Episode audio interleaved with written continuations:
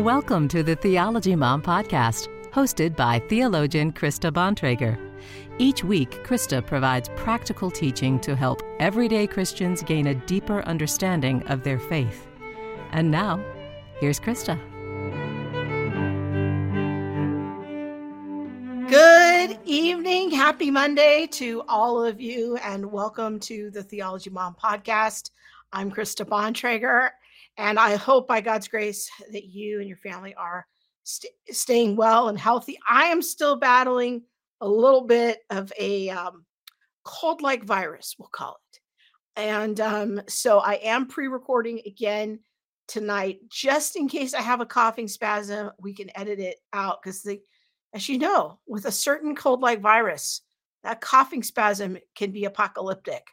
But I wanted to continue the conversation that we started uh, last week about the chosen. I've had so much um, positive feedback. Many of you found the stream helpful, gave you some new things to think about, appreciated the analysis, and we're just going to continue that tonight. Um, so please make sure to like the stream, share the stream with your friends, your pastor, and um, people that you know that love the chosen that maybe their eyes haven't yet been opened to certain issues.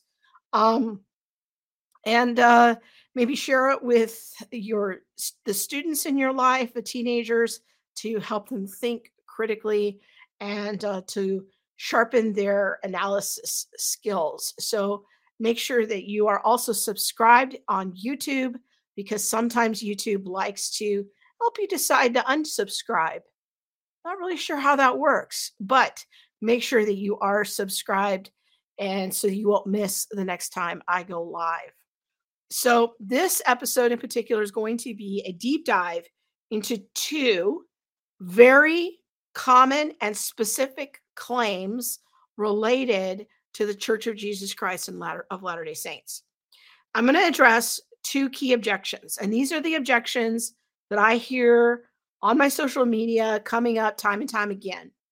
So, claim number one that I'm going to address is Dallas Jenkins is smuggling LDS theology into the series. This is something that many people have written on my social media. So I thought, okay, that's a claim. I will look into that claim. Claim number two is that Dallas Jenkins thinks LDS people worship the same Jesus as historic Christians. Okay, so these are the two claims that this stream is going to address. Now, b- before I get into all of this, I do want to say a quick word about an observation that I have seen on social media. Um, I have observed a lot of I'm going to call them ungracious comments uh, from historic Christians toward members of the LDS church or about their belief system. There are a fair number of comments of people, even on my social media, who speak about LDS people and LDS beliefs in fairly dehumanizing ways quite frankly, if I was a member of the LDS church, I would never go seek some of you out for help if I was questioning my faith or if I wanted to know more about Christianity.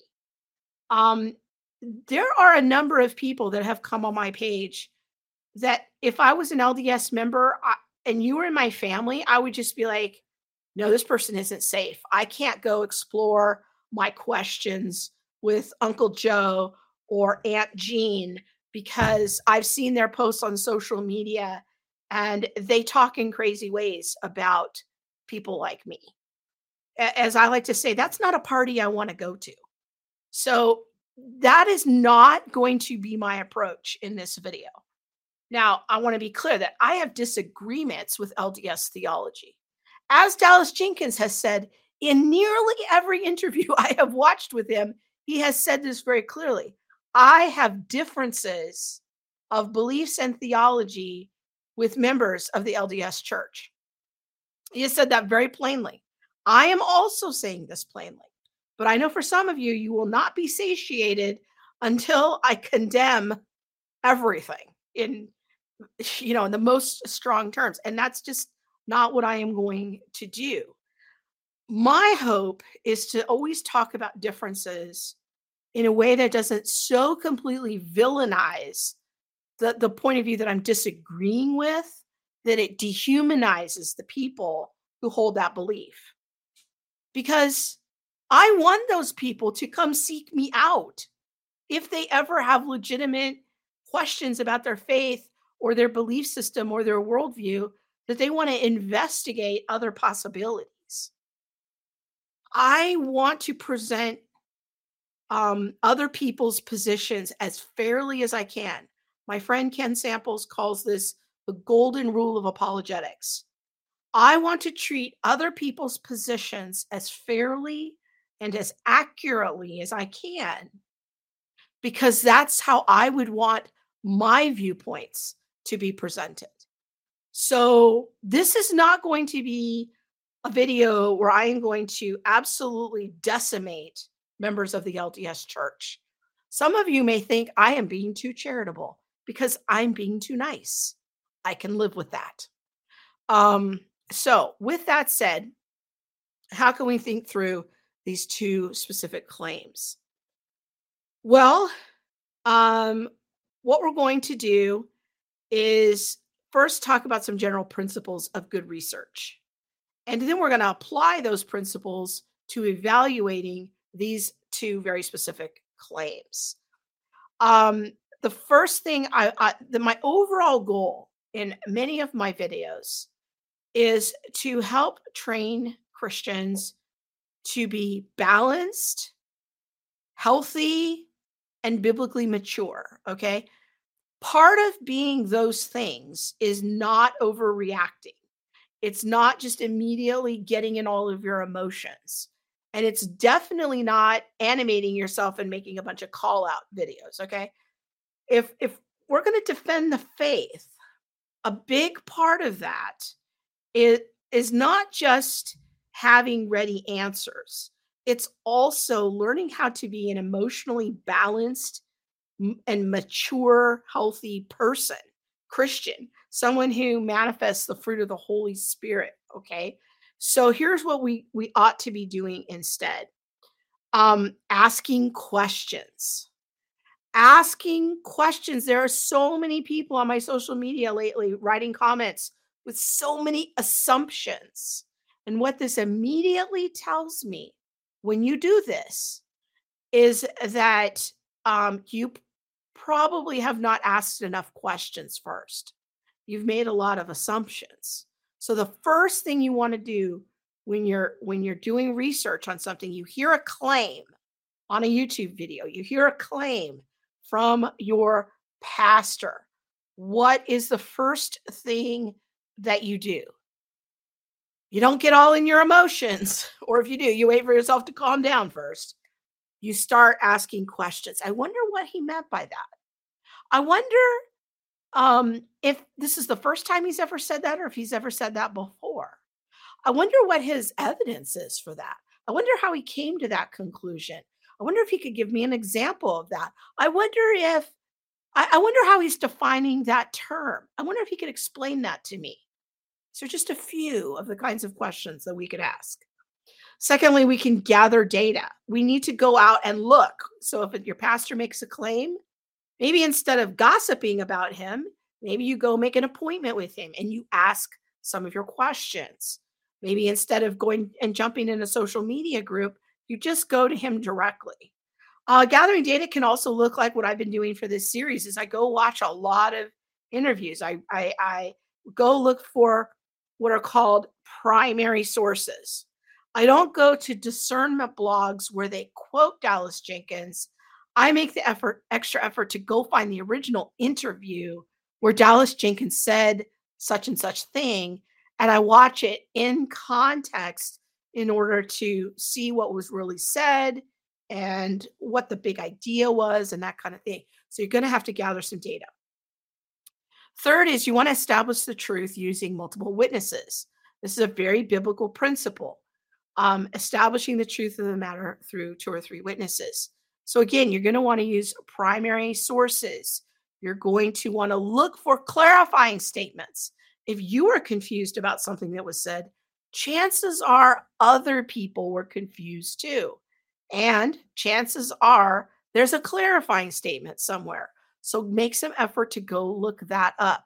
Don't, again, just immediately jump to a conclusion based on hearsay of what somebody thinks they heard them someone say or it was on a discernment blog or whatever. Go look up the material confirm it through multiple sources look for clarifying statements. Next you can begin to draw some preliminary conclusions based on all of this data.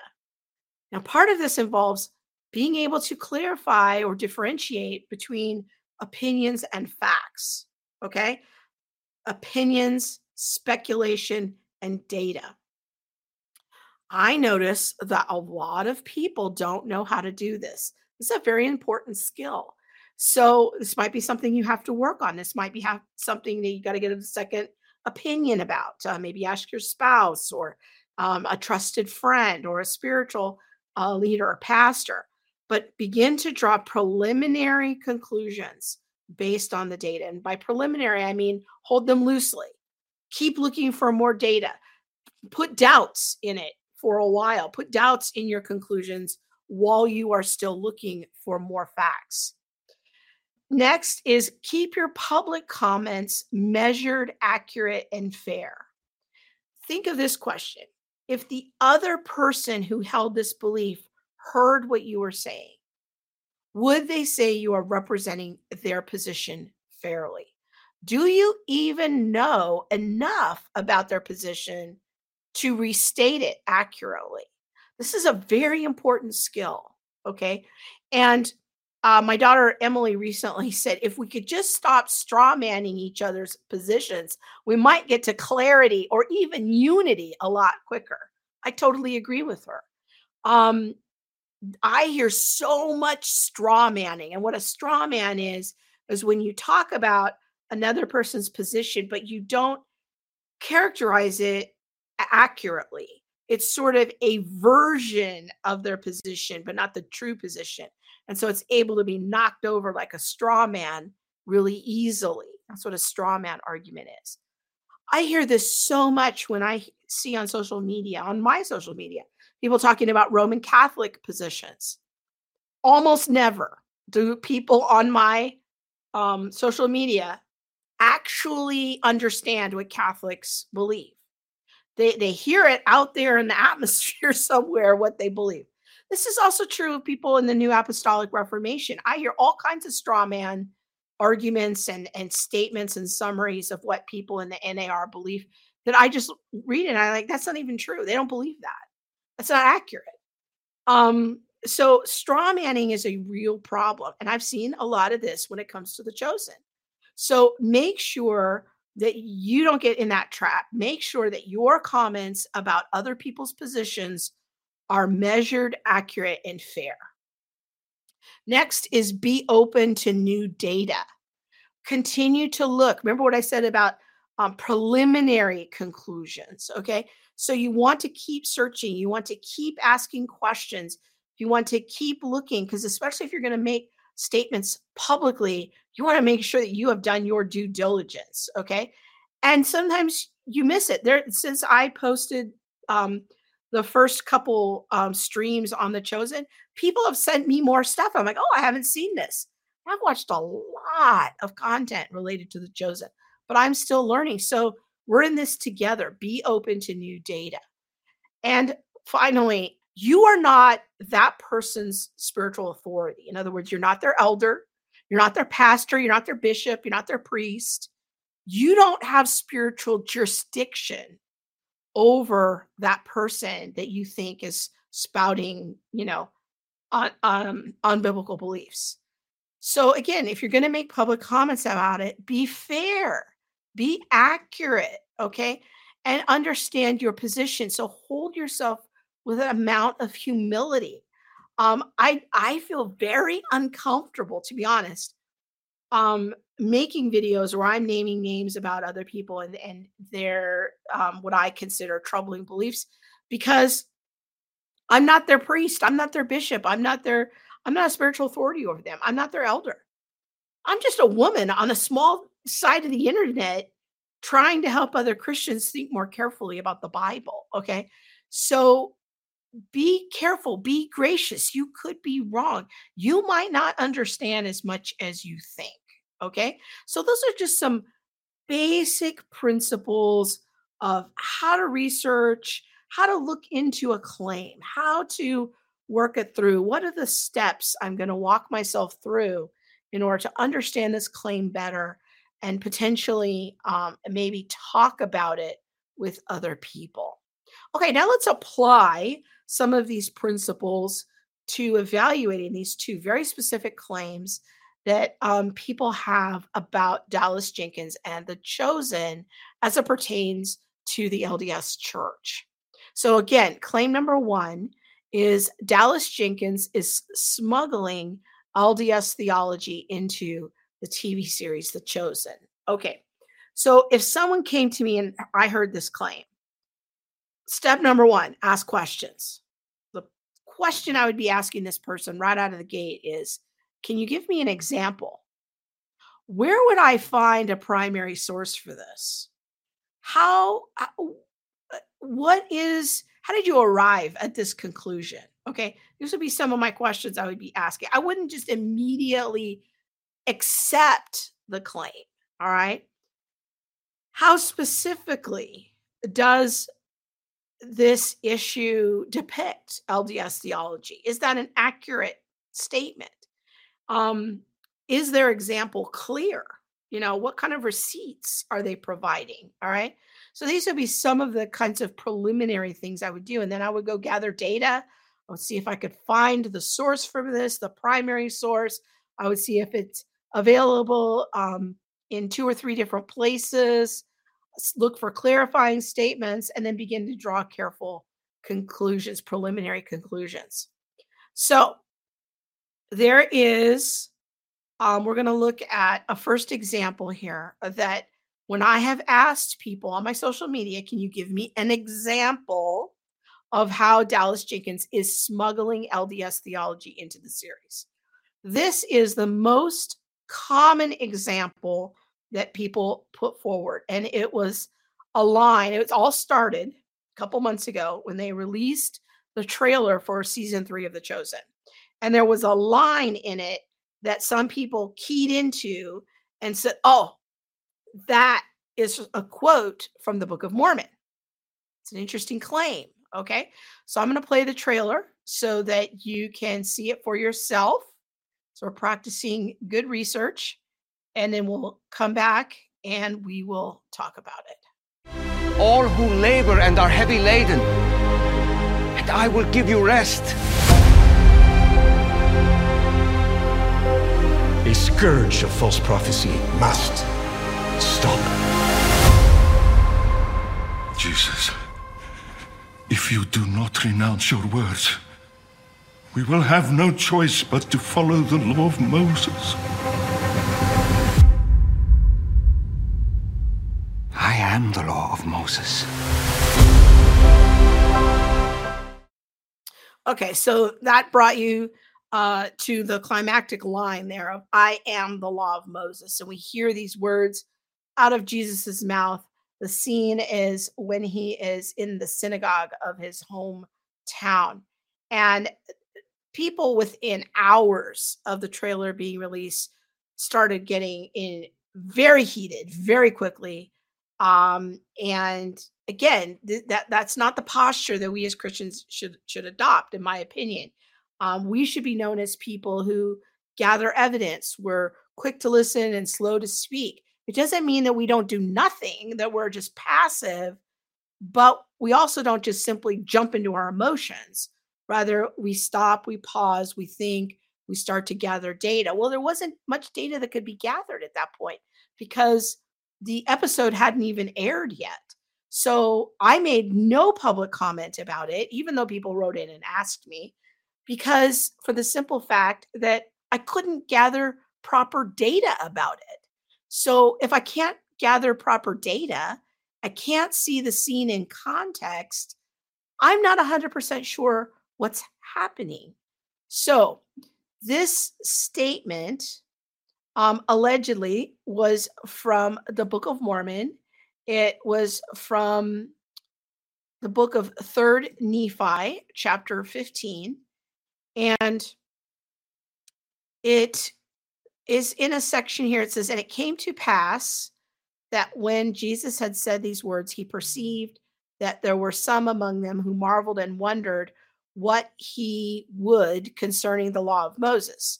For they understand, they understood not saying the things, not the saying that old things had passed away and all things had become new. Okay. Now, the that's the broad context. That's kind of at the top of the chapter. Scrolling down to verse 8. And again, this is 3rd Nephi 15. This is from the Book of Mormon. For behold, the covenant which I have made with my people is not all fulfilled, but the law which was given unto Moses hath an end in me. Behold, I am the law and the light. Look unto me and endure to the end, and ye shall live. For unto him that endureth to the end, I will give eternal life.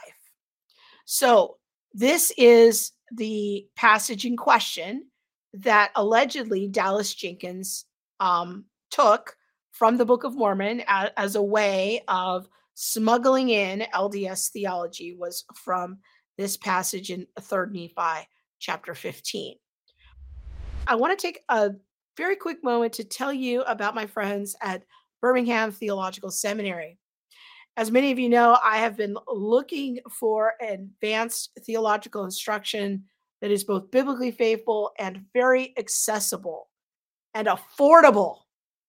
This is not easy in this day and age.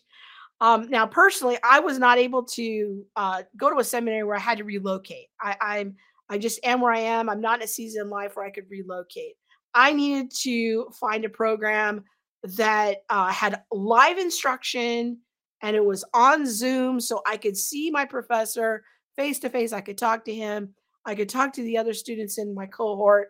And that is one of the major reasons I chose Birmingham Theological Seminary. It's also the school where Monique is going and pursuing a Master of Arts in Public Theology, which is a very unique degree that not a lot of conservative seminaries have. The classes are rigorous, the schedules are flexible, the tuition is ridiculously affordable due to their generous donors and church partners.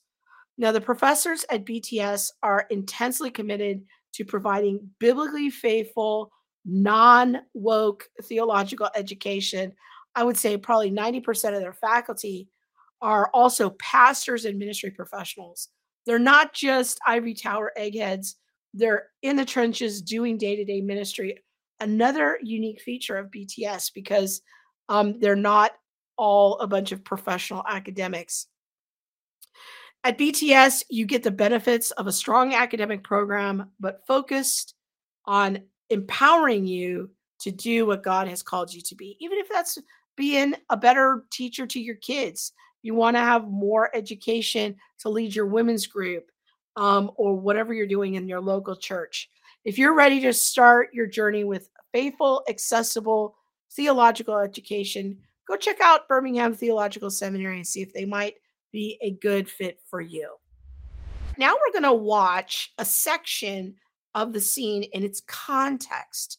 So, if we were to um, think about the show and we're doing our research, uh, when the show dropped, I think it was episode three um, of season three, where this scene was contained, uh, where that famous line was, I am the law of Moses. So we're going to watch just a, a, a, little section of it. I'm going to give you enough to, to give you the context uh, so that you can see sort of what's happening. So Jesus is in his hometown synagogue in Nazareth. He goes home to visit his mother, and it's a high holy day.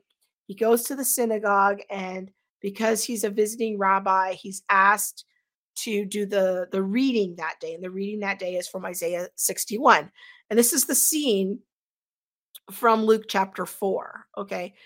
But there's some embellishments here. So they they, you know, it's not just Luke's account. Jesus is in the synagogue and he stands up and he reads Isaiah 61.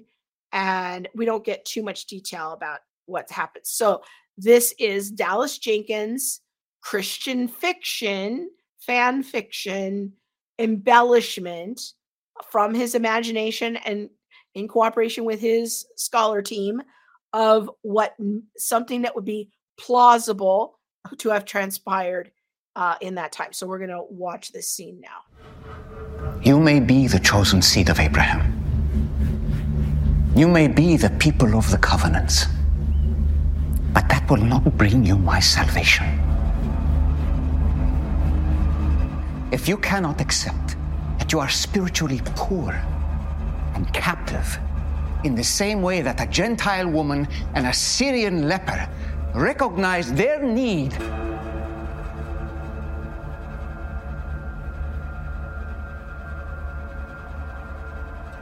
If you do not realize that you need a year of the Lord's favor, then I cannot save you.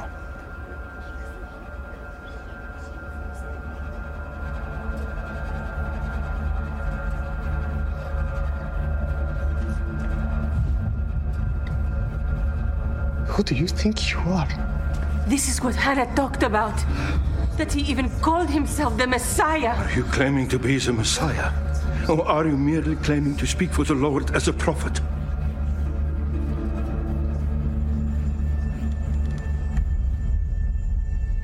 Yes. You are a false prophet. Dwarf, that is quite a thing to say. Jesus, maybe we should leave. Lazarus, you're his friend. You cannot be involved. Know what the law of Moses We are all his friends, Aaron. We cannot say things like this. Jesus, stand up at once. Rabbi, please.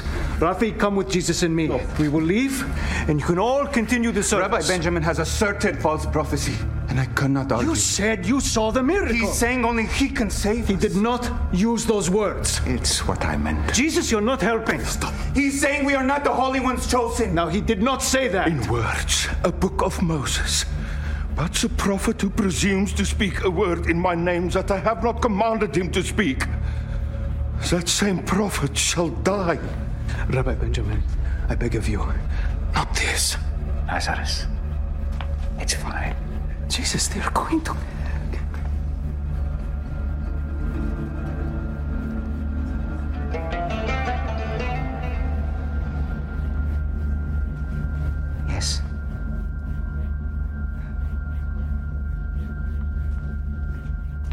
Jesus, if you do not renounce your words, we will have no choice but to follow the law of Moses.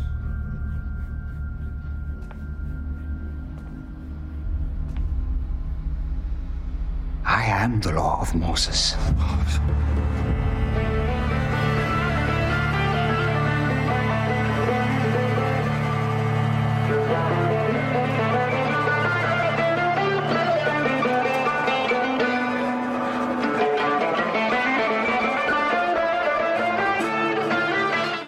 Okay, so I, I know it was a long scene, but I wanted you to see the whole thing in context and um to to think about it. Now, you get quite a little different perspective than just that one little soundbite that we saw in the trailer. So as part of our data collection, um, we're looking at the whole thing in context. Okay. So we're not just looking at that one little statement and then comparing it to the Book of Mormon. Now, I think that um, as we're collecting our data, I'm not going to not going to come to any big conclusions yet. All right, that's a piece of data that we just looked at. Now, um, one of our steps in our research is to look for clarifying statements. Well, Dallas Jenkins has spoken in a number of interviews about this scene and how he wrote it. So we're going to watch a very short clip here from an interview that he did where he talks about this scene. Of course, I'm not quoting from the Book of Mormon. I've never read the Book of Mormon. The first time I spent too much time, not I shouldn't say too much time, any time on this was after people started saying I was quoting from the Book of Mormon. So I checked it out. I'm like, actually, I'm not. It's not the same quote. But even if it was, it doesn't really matter um, because I still stand by uh, by the quote.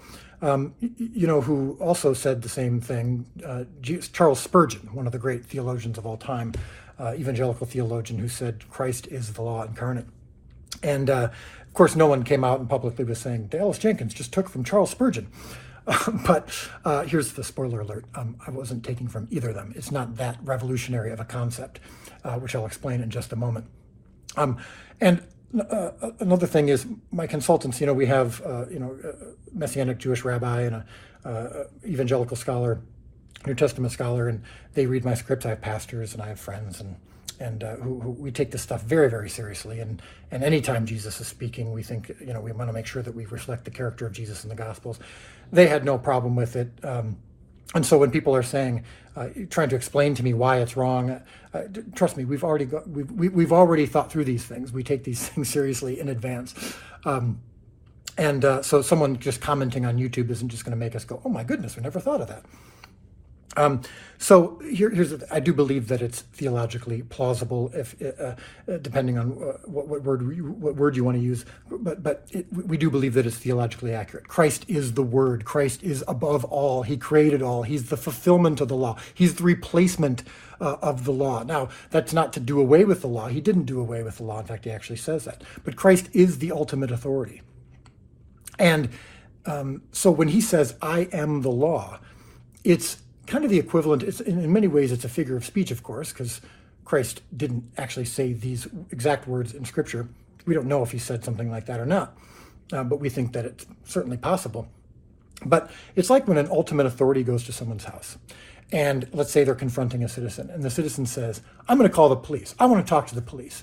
If that person says, "Bro, I am the police," now they're not actually saying they're the the police. They're saying, I am your ultimate authority. What you think is the ultimate authority, what you are trying to appeal to, that's me. I'm replacing what you put in your mind as the ultimate law. Okay, so that is um, one aspect of Dallas Jenkins' response to this this claim, this this accusation, assertion that he is smuggling in LDS theology this is the most common example is this one line from The Chosen. Um, I thought it was interesting. Also, I want to share with you as part of our data collection is this post that Dallas made more recently on Facebook, on his Facebook account. He says, The sermon I read that informed most of the big synagogue scene in episode three of season three of The Chosen is this brilliance from John MacArthur.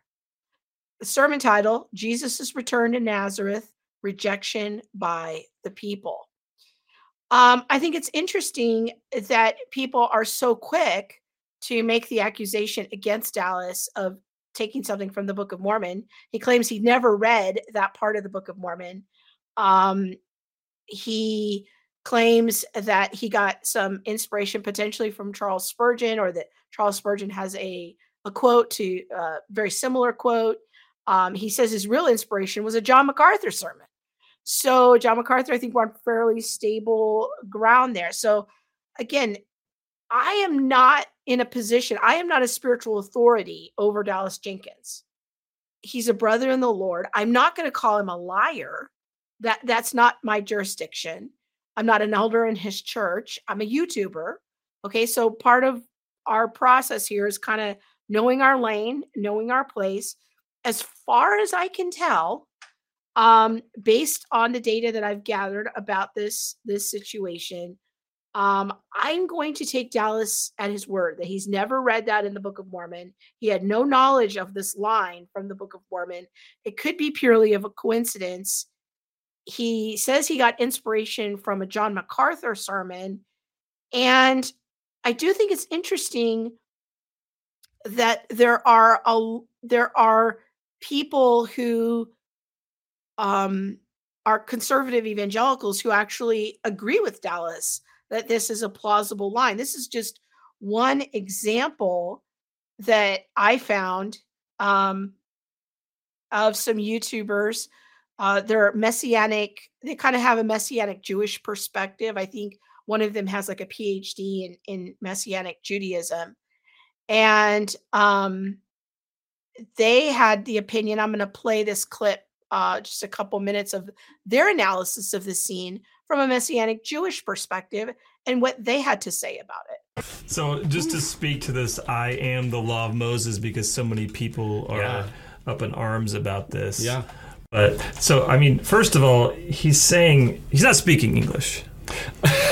meaning meaning law here is is the Torah. It's this and Torah means really instruction right, right. or even revelation. I mean, mm-hmm. he's saying he is the one, he's mm-hmm. identifying himself with God's instructions to Israel. Right. And in the first century, there are all these different opinions mm-hmm. among different rabbinic circles and, and even Sadducean circles and Herodian circles and zealot circles on how to live out yeah. the Torah sure. of Moses, how sure. to follow God's instructions mm-hmm. correctly. Right. So that's just one example of, you know, other scholars see this differently. So the bottom line of my research so far on this particular claim that Dallas Jenkins is using the chosen to smuggle in LDS theology, what's your example? The primary example, most frequent example I'm I've I've been sent that I'm reading is this one line from episode three of season three of The Chosen. I am the law of Moses. Quite frankly, after the research I've done, I'm I'm just not convinced. I do not think this is a slam dunk heretical statement. Um, to meet the burden of proof that the chosen is a Trojan horse for LDS theology in this instance, I think at best, this is maybe like one of those issues It's like, huh, okay, it's a piece of data. I'm going to put it up here on the shelf. I'm going to keep my eye on this. All right. Um, but I think it's it's a stretch, to be honest, to say that this is unequivocally a Trojan horse for LDS theology. I think, given the context, it is much more plausible the, the analysis of of what's given here in this, this from these messianic Jewish scholars um, is much more plausible in the whole context of the scene. I think that what Jesus is saying is, if you really want to know how to obey Torah, follow me. That, that's what I think that the line is. I'm going to take Dallas Jenkins at his word. I'm not going to call him a liar that he's never read that in the Book of Mormon. He's not really read the Book of Mormon. He's he's admitted in interviews he's read parts of it. Um, but as have I, has as have many Christians have read parts of it because our LDS friends wanted to draw our attention to something or recommended that we read a certain passage. But I just don't think the burden of proof has been met that this is a slam dunk example of a Trojan horse for LDS theology. Now, again, we could keep it open as a possibility, an open conversation. We'll put it up on the shelf, we'll notice it, we'll continue to gather data. But I do find it interesting that I try to do some preliminary kind of cursory research. Are there LDS official entities claiming that this line is from the Book of Mormon? Like the people who believe in the Book of Mormon and advocate for the Book of Mormon, do they see this line as being compatible? Uh, like, oh, look, Dallas is starting to bring in LDS theology into the chosen because there are many LDS people that like the show. I, am not seeing that. I if you have those receipts, send them to me because again, I'm going to be open to more data. Um, but I looked at several LDS funded news sources and I couldn't find anything where they were suggesting, yeah, Dallas Jenkins, he's he's starting to incorporate our point of view into the show. Um, but this controversy did make me think about a, a question that we could be asking and that is if I were a member of the LDS church, are there aspects of the chosen that contradict my theology of Jesus or agree with my theology of Jesus? I think that that could be a helpful question to ask. Like, are there scenes that are in the chosen that I, as an LDS member, see as like, wow, this is really outside my my my belief system. I was talking to my friend Melissa Dougherty about this question. She had a couple of ideas. I got a couple ideas too. I'm going to keep my eye on this issue. But again, that's just something to kind of put up here on the shelf. We're going to notice it. We're going to think about it. We're going to we're going to keep our eye on it. Let me get into kind of a second uh, common example that people have posted on my social media as an example to illustrate the claim Dallas Jenkins is smuggling LDS theology into the series. And that is the depiction. There were a couple of scenes in season two where Jesus appears to be writing and rehearsing the Sermon on the Plain that's described in the Gospel of Luke. And the question that many people have asked is Does this call into question Jesus's omniscience? And is this an evidence of LDS theology?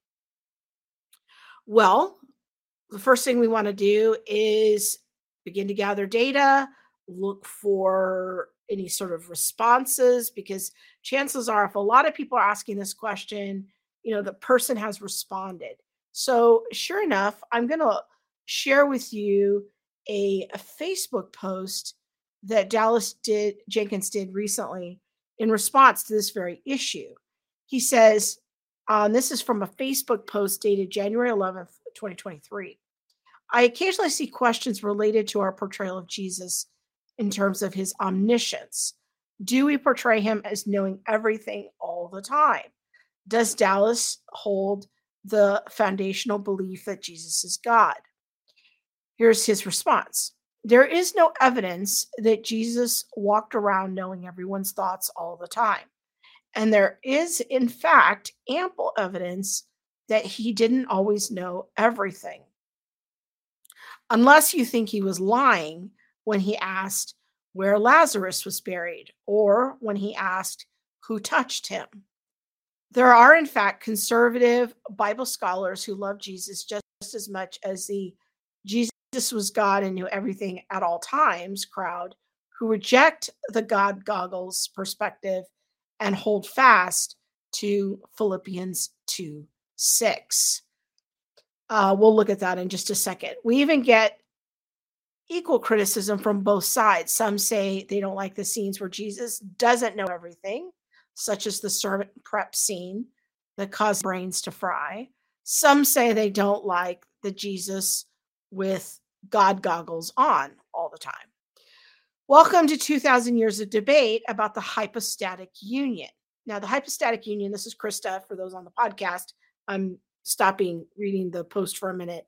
The hypostatic union is the classical Christian belief that Jesus was fully God and fully human. Okay, so hypostatic union is just a big fancy theology word to depict that very basic idea. Okay, going back to Dallas's post here, which for the record I do believe. How do we reconcile that? My personal belief and pr- approach in the show is that Jesus was often granted wisdom from his father that could only come from God on the throne, which allowed him to know things in certain gospel stories. So I'm thinking maybe an example of this here, this is Krista, um, would be when he said he saw Nathaniel under the tree. And that's kind of a word of knowledge there. I think in maybe that's John chapter two or John chapter four. Um, let's see. Uh, another example would be when he was healing the paralyzed man. Uh, he he he. The text says that he knew the thoughts of the Pharisees, and then he he replies like, "Some of you would say X Y Z," you know, that sort of a thing. But there are now. I'm going back to the post. There are clearly other times that Jesus didn't know, and in fact, specifically says there are some things that only the Father knows. That now I'm going to say this is Krista. For example, um, the often cited passage that only the Father knows the days and the times of Jesus's return, that the Son doesn't even know those things. How do we account for that? Okay. Uh, finishing up Dallas's comment here. There are some commentators on social media who believe they can settle 2,000 years of in depth debate about this issue with a single YouTube comment. I'm not that, quite that confident, but I am the one making the show. So my attempt at it is what people will see if they choose to watch. I suppose we'll find out in heaven who was right or wrong, and if those who were wrong fall under the category of heretical. My guess is the ones Jesus will be most hard on are the ones who publicly claimed they had it all figured out. Okay. So let's look really quick at the verse that Dallas mentions. So we'll take a look on Bible Gateway at Philippians chapter 2. We'll just pull it up here. So this is a very famous passage. It's probably an early hymn in the, in the first century church. And um, let's kind of start it here in verse 5.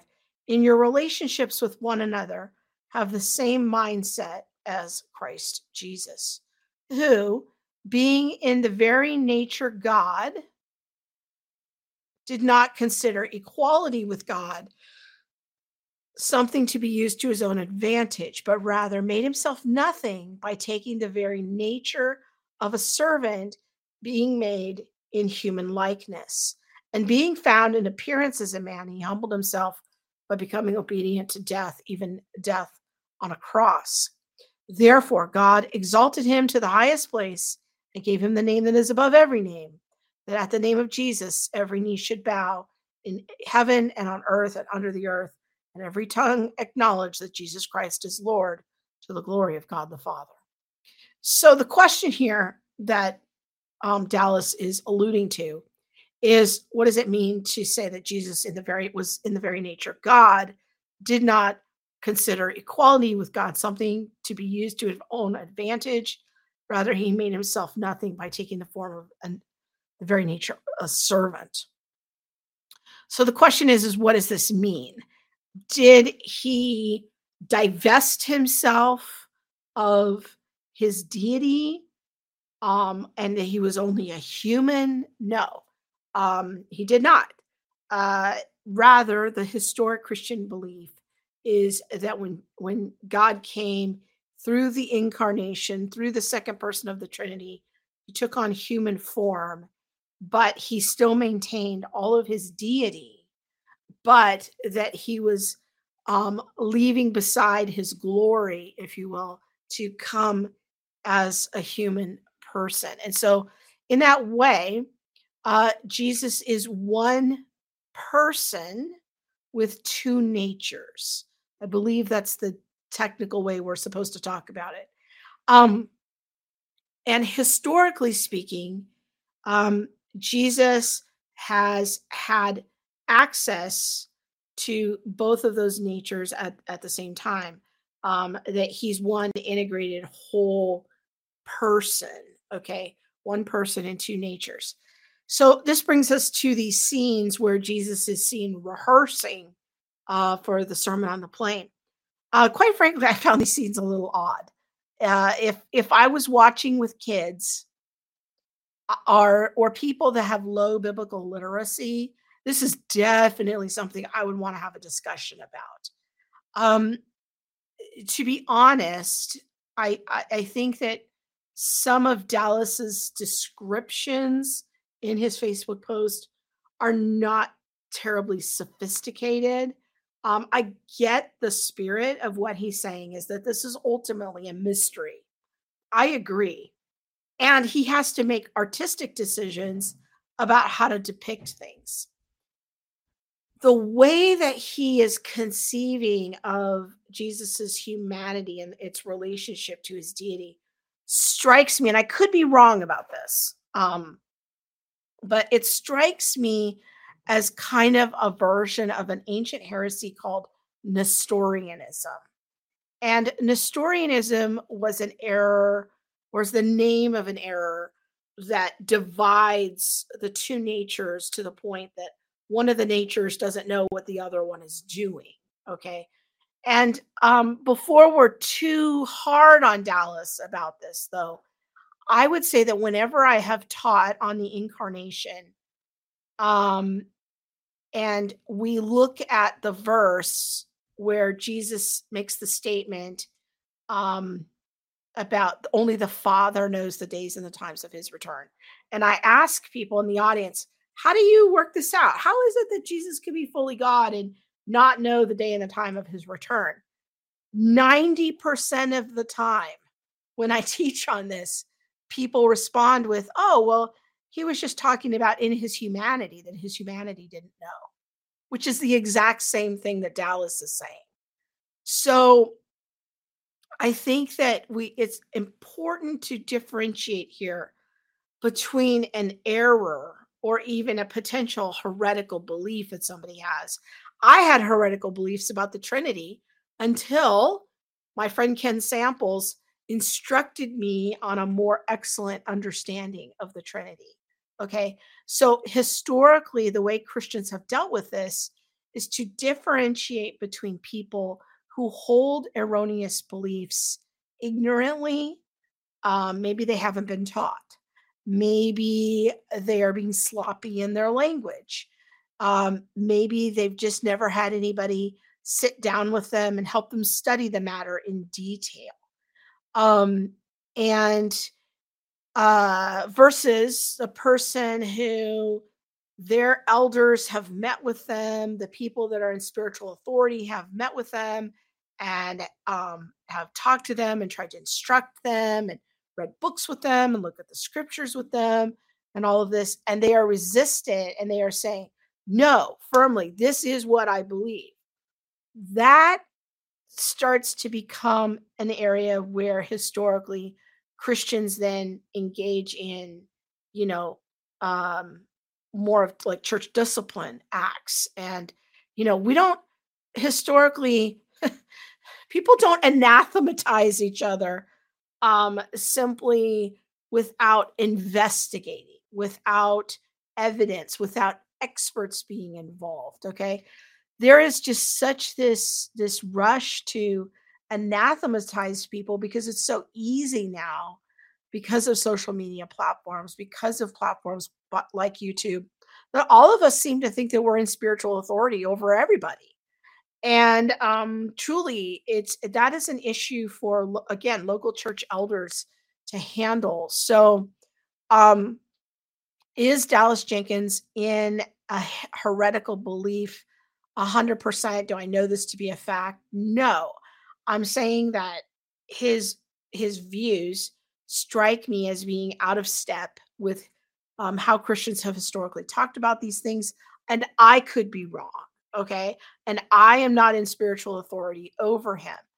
Um does it cause me a little bit of concern? Yes. It is definitely something that I look at as being a piece of data um, that I'm going to keep my eye on. Okay. Um, but at least I understand his point of view. That he kind of has this view that sometimes the human nature um, doesn't know what the the eh, Jesus's divinity and his deity know, which is peculiar. Because uh, again, the historic position is that um, that Jesus was united. He had two na- natures in one person. Now, if you want to know more about this, I do have a video on my YouTube channel. I'll try to link to it in the description where I do a teaching on the incarnation. I also uh, did a discussion with my friend Ken Samples on the incarnation that I will try to link to as well. But is this a potential piece of data that uh, Dallas Jenkins is smuggling in LDS theology? I don't believe so. Now, this could be consistent with LDS theology. That could be a possibility. But I think that based on Dallas's statements, he's kind of taking the average Christian approach of how does Jesus not know the day and the hour of his return? Well, it's because uh, he's speaking out of his human nature. That seems to be what he's saying. And again, most Christians I've I've talked to in my 30 years of teaching theology, uh, the vast majority of them hold that position as well and it's it's a position of ignorance and so again it's it's a little troubling to me um if that is his strong belief and he's had instruction and he's resistant you know, that's a little bit more problematic for me. But right now, I'm just to kind of notice it. I'm to put it here as a piece of data, something to keep my eye on. And I would definitely have conversations with people in my life who are just learning and they're on the learning curve of uh, biblical literacy. If they have low biblical literacy, definitely would want to have that conversation with them. Okay, uh, I will be continuing to watch The Chosen, uh, and I will continue to produce uh, more content on The Chosen because I've had such great feedback on these. Uh, I think these are helpful, helping people think it through and give people some reasonable analysis uh, rather than reactionary analysis. Okay, I'm going to put a bookmark right there. We're going to come back in the third installment of this teaching series and evaluate the second claim uh, related to LDS concerns. We'll talk about uh, the claim Dallas Jenkins thinks LDS people worship the same Jesus that we do as historic Christians. So we'll give that a full treatment next time in the in the meantime, uh, please share this uh, this podcast with a friend, particularly if you have a friend who really loves the show um, and you know maybe needs some help having some more um, analytical thinking about it from um, you know just a more balanced perspective. Okay, with that, we will see you next time. Good night and God bless. Thanks for joining us. Make sure to subscribe to the Theology Mom podcast and add your review. You can also follow Krista at Theology Mom on Facebook and YouTube. Join Krista for more theology adventures on the All the Things show, co hosted with Monique Duson. Thanks for listening.